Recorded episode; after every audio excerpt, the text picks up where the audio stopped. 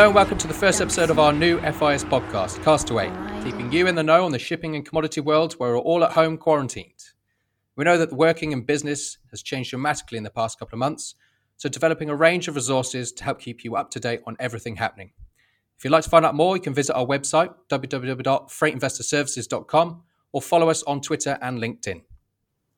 FIS is fully functional. Every broker, every office, and every team is ready to help you with pricing, research, and operational assistance. And we have to uh, introduce who we have on the podcast this week. We do have myself, Chris, a fuel oil and part time tanker FFA broker. We also have in London Alex, our MD of strategy for FIS. Uh, from home, we have Kerry, head of business development. And all the way from Singapore, we have Tom, our director of Asia. Hello, guys. Thank you for joining me. Hi, Chris. Hi, Chris. Hi there. Good morning. Well, what a uh, incredible couple of months we've had. I mean, it's been unprecedented, as we said in the intro. This has been huge economic impact, a huge, you know, personal impact for people affected by this virus. I mean, let's just check on everybody how it's going. How is everyone dealing with uh, working from home, or in terms of in London, a very sparsely populated office? Alex, how, how you find it in terms of this kind of working environment having hardly anybody in?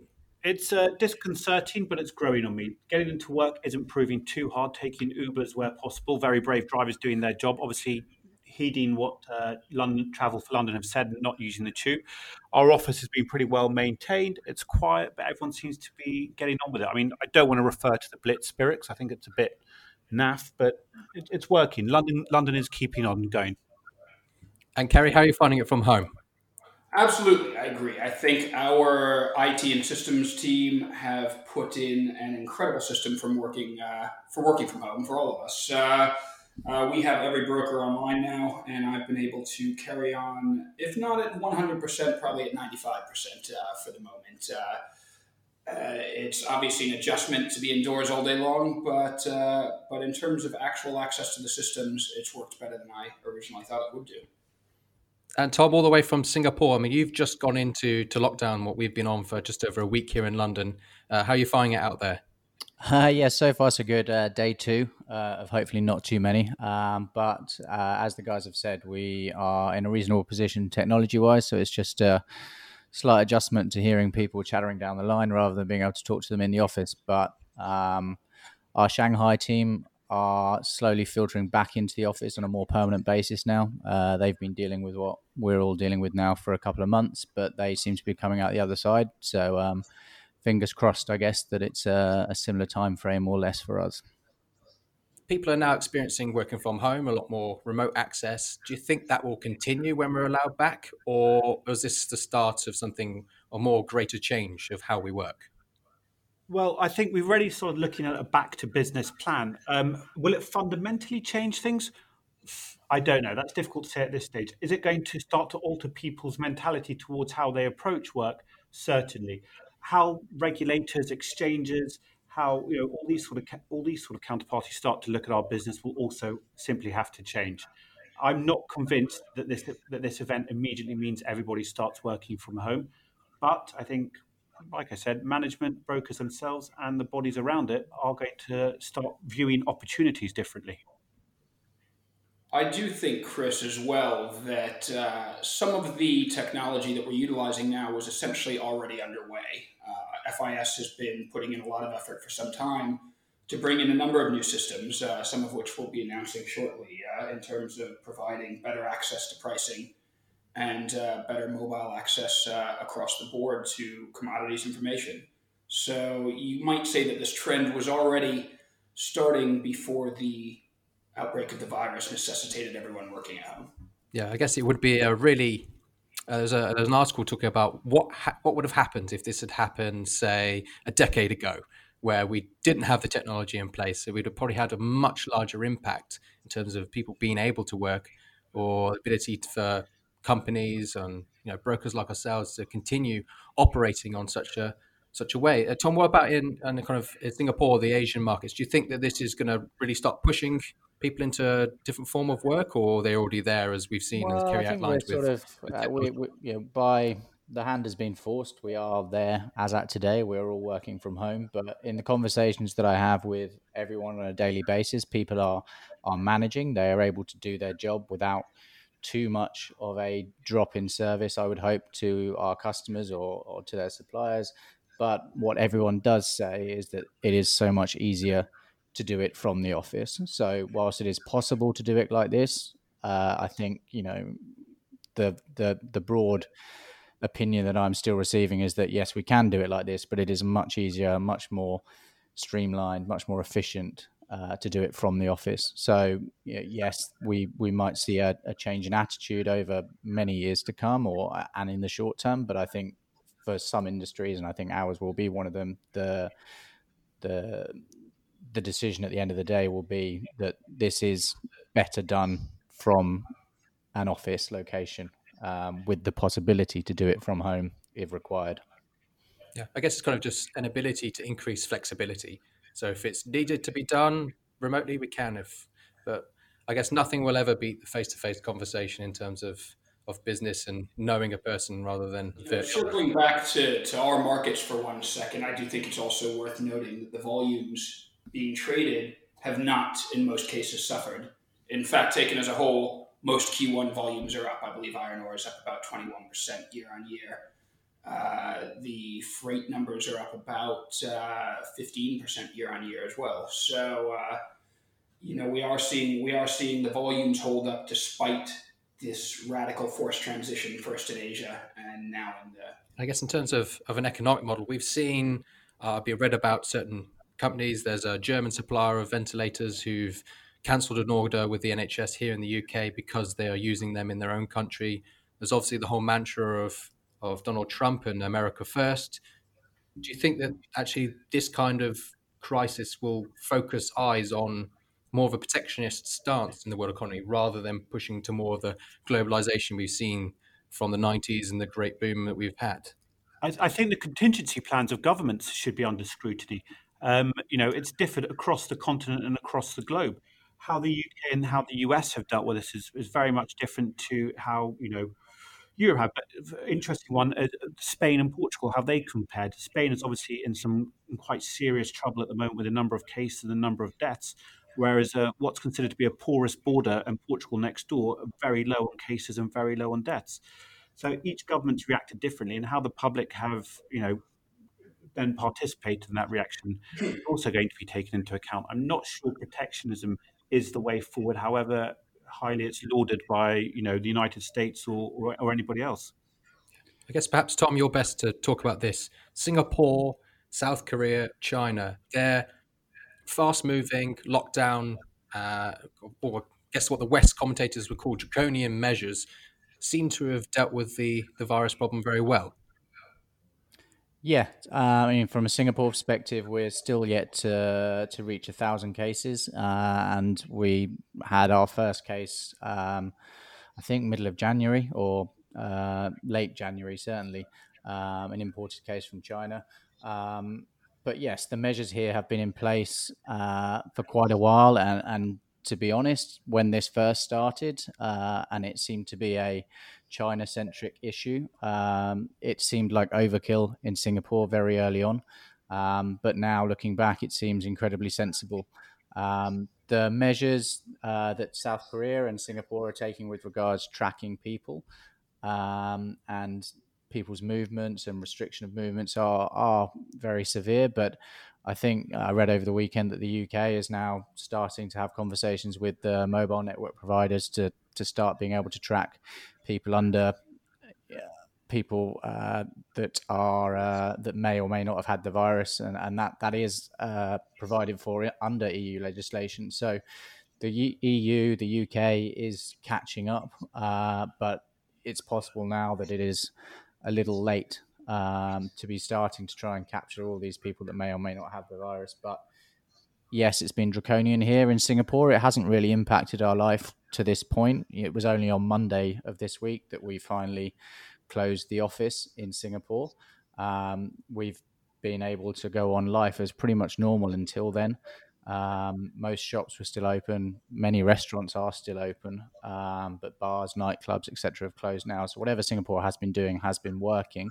Um, uh, but I think they are very conscious of the sustainability of this these sort of enforced draconian measures.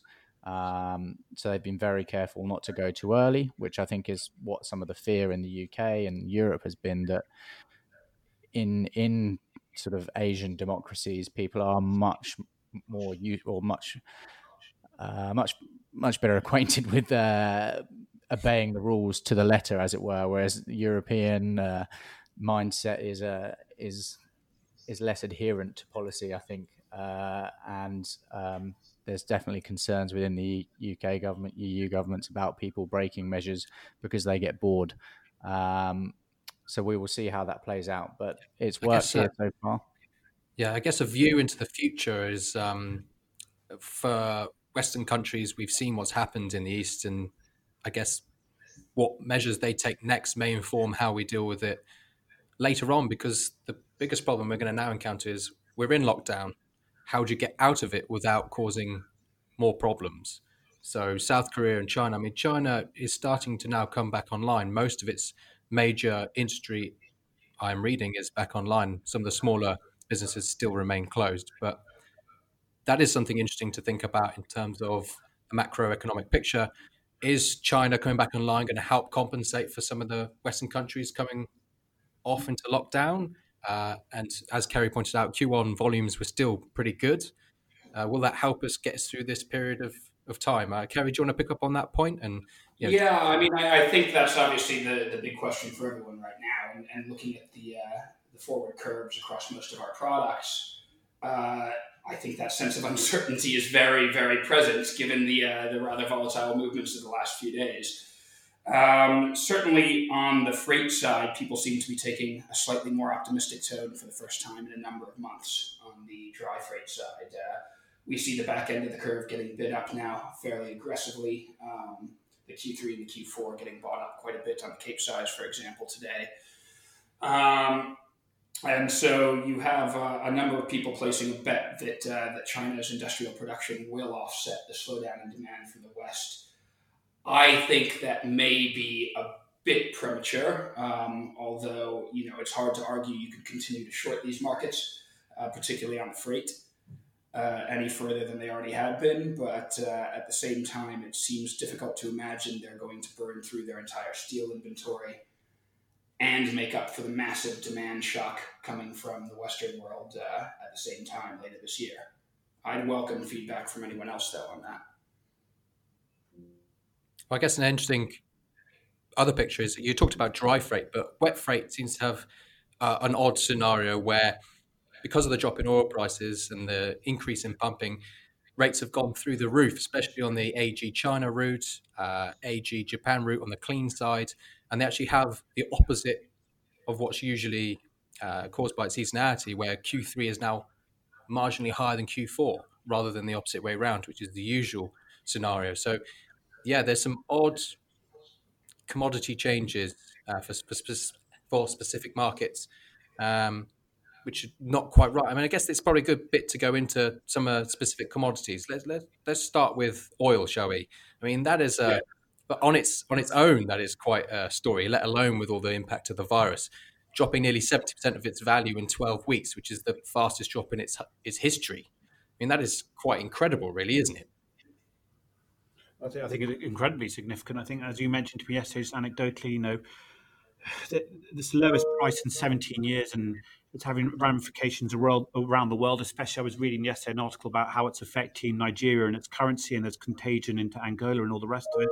I mean, this, this, this goes beyond the commodity world. We're, we're so reliant on keeping an eye on that Brent price. Um, you know, it, it's huge.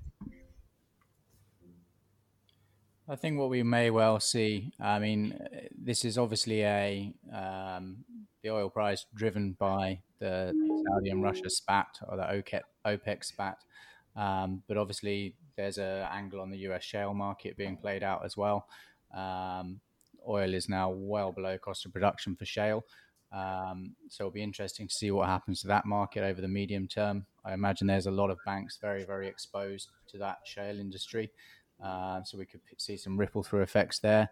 Um, I understand that physical oil was transacting at ten dollars a barrel yesterday uh, in some locations. Um, so with prices this low, I think you will start to see some very different geographic flows uh, over the next few years as sort of global trade flows maybe start to alter because the the economics of moving things from one location to the other have now fundamentally changed. Um, so will be very, very interesting to see, particularly with the cost of freight that you were just talking about, Chris. Uh, see what plays out over the over the medium term. The short term impact, who knows? We're still very reliant on oil as an economy, but as we touched on earlier, if we do start to transition towards more green fuel uh, as well, um, who knows what happens with global flows on the oil side? Yeah, well, I guess. Absolutely. Go on, Kerry. I think it's. Uh, I think it's also worth noting that this is the first time in living memory that uh, during an oil price plunge, uh, we regard this as not unadulterated good news for the U.S. economy. Uh, in fact, it may end up being more painful, uh, precisely because of those uh, shale gas producers coming under pressure and the debts held by the banks for those shale gas producers. Yeah, exactly. I mean, there's hundreds of US oil companies going under as being reported, and this is not good news for them. I mean, 2014, OPEC tried to get rid of them; they came back stronger. Is this the moment where actually the Saudis and those who have very low cost production and loads of cash reserves finally do kill off an industry and come back even stronger? And then, you know, Russia and Saudi will be the best of friends again. Is that what we think is going to happen?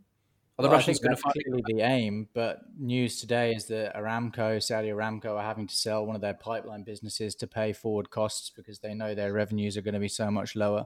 Um, so it's not without cost to them. Um, so it's a, a game of chicken, I suppose, at the moment. Um, if I knew the answer, I'd be a millionaire. But uh, exactly, exactly a game of chicken, at least something to uh, pass the time while we're all on lockdown. um, but I mean, the Russians, uh, Russian oil has higher cost production than than Saudis. I mean, they're going to obviously suffer, and Russia's economy is very dependent on oil revenues as well. So there must come a point where this hurts everybody too much. The question is, is at what point the US breaks before that happens? I guess. Well, exactly. And, and I also think that a lot of that's going to come from US demand, which is utterly unpredictable right now since we still do not know when the apex will come for the virus affecting the US, um, which right now is looking like the world's worst hit country, potentially. Yeah, I mean, the, New York alone has as many cases as the almost the whole UK and over a thousand deaths now. So it's really exactly. not looking good in the US at all. exactly. So until we get some sense of, of how that's going to play out and what the time scale is, I think it's a fool's game to try and predict uh, exactly what the course of demand will be uh, and, and, the course, therefore, of the, uh, the oil market later this year. Yeah, Look, let's shift back to the Asia market again and talk a bit about iron ore because with as we discussed earlier, China coming back online, is this the point where you know the iron ore market can start to regain some ground, get, regain some more volumes? Uh, Tom and Kerry, uh, Tom, do you want to start on that one? Your I mean, to be fair, the iron ore price has held up incredibly well uh, throughout all of this. Um, the fundamentals at the back end of last year were relatively strong uh, from a Chinese industrial perspective. Uh, so the forecast for this year was actually um, quite quite strong in terms of iron ore consumption, steel consumption, um, and the view was that when, uh, or one of the views was, I suppose, that when the virus hit and started to get very serious, that as long as it could be curtailed and, and recovered from relatively soon, that all that was really happening was demand was being pushed down the road.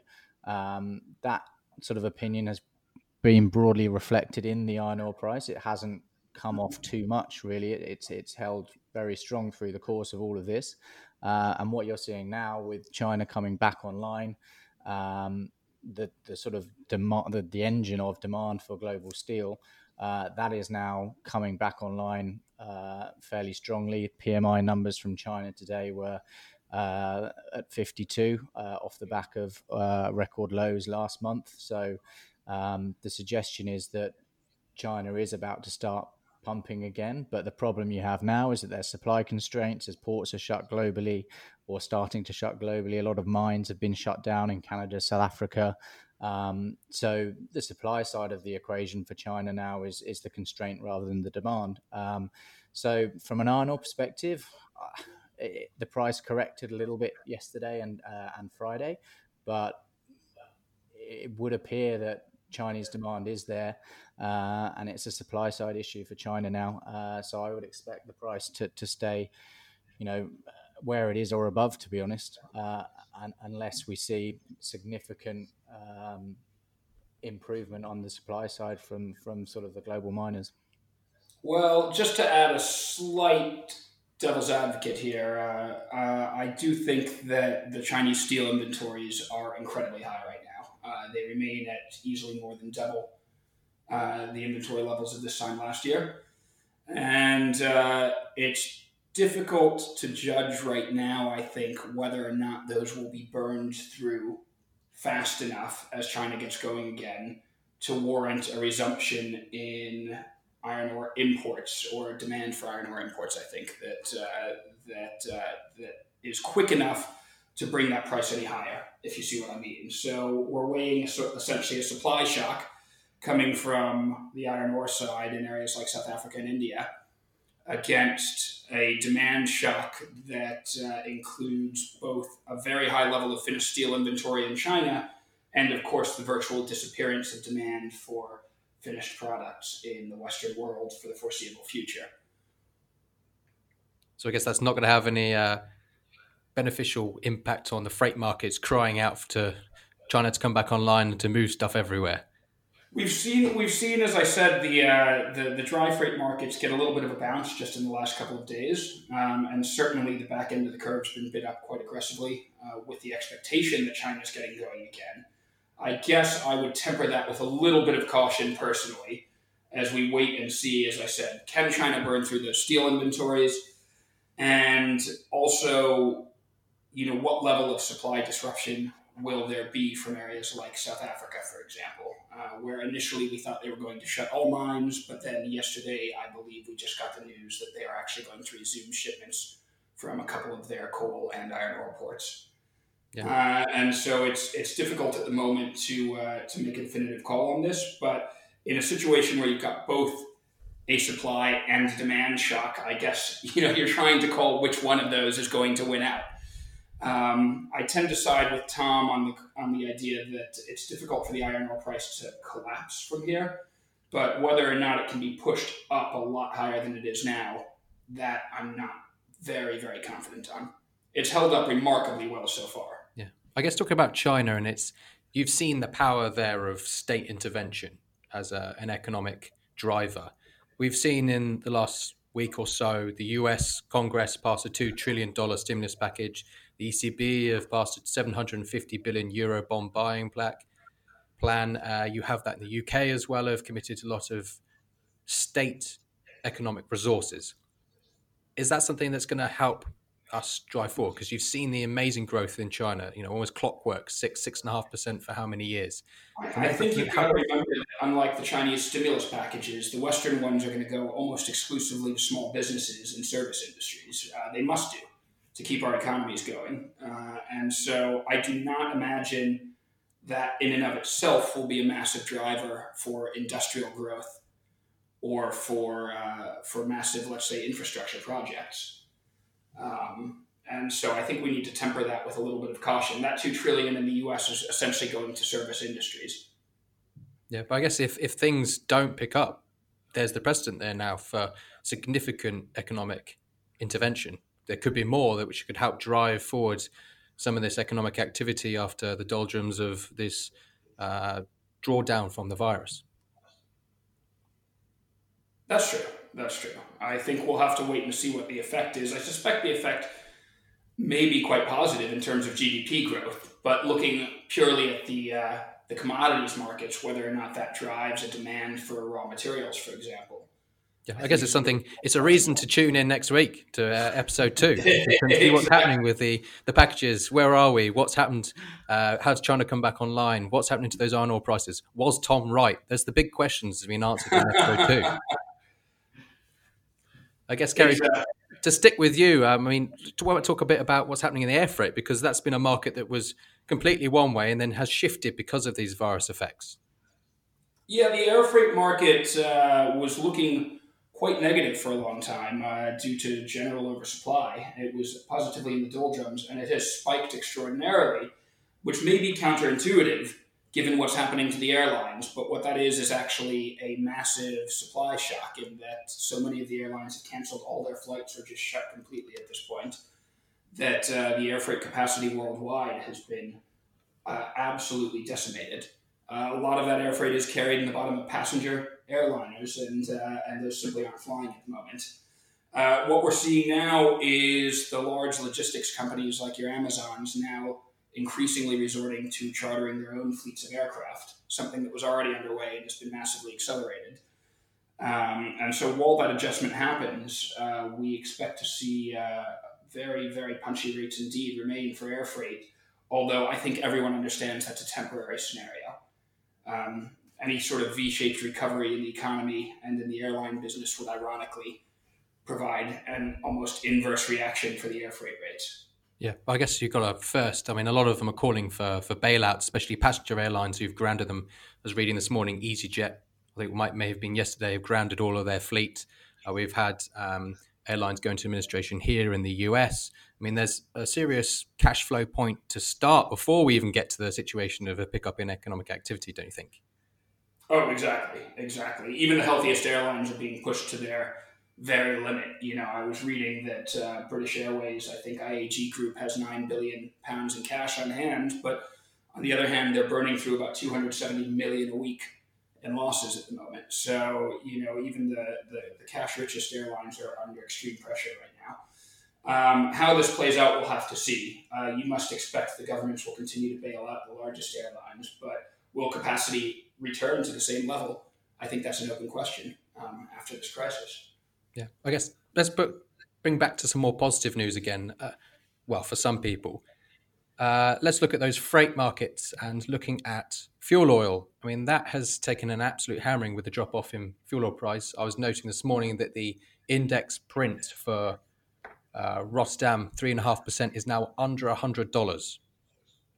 So that is a significant positive point for anyone who has a cost of fuel oil, and I guess that plays into the airlines as well, having much cheaper uh, air fuel. That's It'll something that help. Again.